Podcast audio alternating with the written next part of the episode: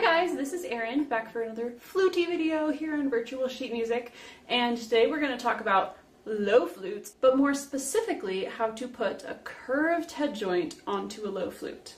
Alto flutes can come with a curved or a straight head joint and the sound of a straight head joint is always going to be better, but if you're playing a ton of alto or you're a smaller human in general, then a curved head joint is probably a better fit for you. Personally, I bought an alto with both because I want my students to be able to find alto more accessible by using a curved head joint, but then I can use a straight head joint for all my recording and anytime my sound is super important. For most altos, when they are put away in the case, the head joint is going to have to be rotated so that it can fit flat in here to an angle that is not conducive to putting it on the flute and getting a good sound. So if I take this out of here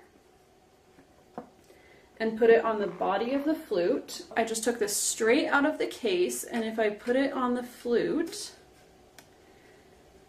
if I put it here, that's clearly not to work. I would have to have my elbow up here. Now, I like to have my head joint um, diagonal from the rods, which we'll talk about in a moment, but if I put it here, that angle doesn't work. If you put it straight behind, it still doesn't work. You're going to have to rotate this part of your head joint every time you take it in and out of the case. That's just a fact of curved head joints. And the same is true for bass flute. That's just so the head joint can fit nice and tightly in the case and the case can be smaller without having this fly around in your case, which you definitely do not want. So the basic principle here is that you want your keys and your tone hole to be parallel to each other. If you drew a line through your tone hole, then you would want that to be parallel with the plane of your keys. I personally like to do a diagonal setup. Some low flute players like to have their head joint on top of their keys. For me, this pushes my shoulder too low and back. It's actually lower than what we would normally do with flute. Even if you're playing C flute at an angle down like this, it still just isn't ideal with how low it is for our, our, shoulder. Other people like to put the head joint completely behind the flute so it's at a parallel angle to the keys. The whole head joint is parallel to the keys. For me, this position is less stable with the angle of the head joint. Sometimes if you put it here, if your head joint is just a tiny bit loose and you push your push it onto your face, it'll actually push the head joint down, which definitely isn't good. And this head joint isn't too loose, right? I, I, don't recommend doing this, but I can hold it by just the head joint. This is not too loose, but it can still just push it around if I have it parallel to the keys. So what I like to do, and what a lot of other good low flute players I've talked to like to do, is actually a 45 degree angle so I line it up with the rods of the flute. I line the middle of the head joint up with the rods. I'll show you what that looks like. From your angle, you can see that my head joint is lined up with the rods here. It's, if my, if I leave my keys flat to the ground, it's about a 45 degree angle up. And that's what we're looking for. Next thing you're looking for is that the tone hole, if you drew a line through it, is also parallel with the ceiling and the floor, and parallel to the flat keys on the alto flute. And this is looking good to me. Let's test it out.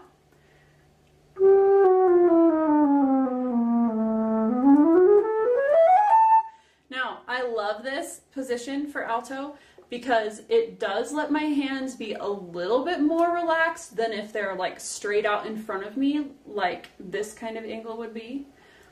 And I can push the end of the flute forward, and then my hands aren't quite as low and my shoulder's not as cramped as if I have the head joint on top of the keys. So for me, this is really optimal head joint positioning. Now, it is important to put your head joint at the same angle every time you play. Of course, you can experiment a little bit and see if a different angle works better for you, but once you find an angle that works really well, it's helpful to mark your head joint there so that you can always put it in a consistent place.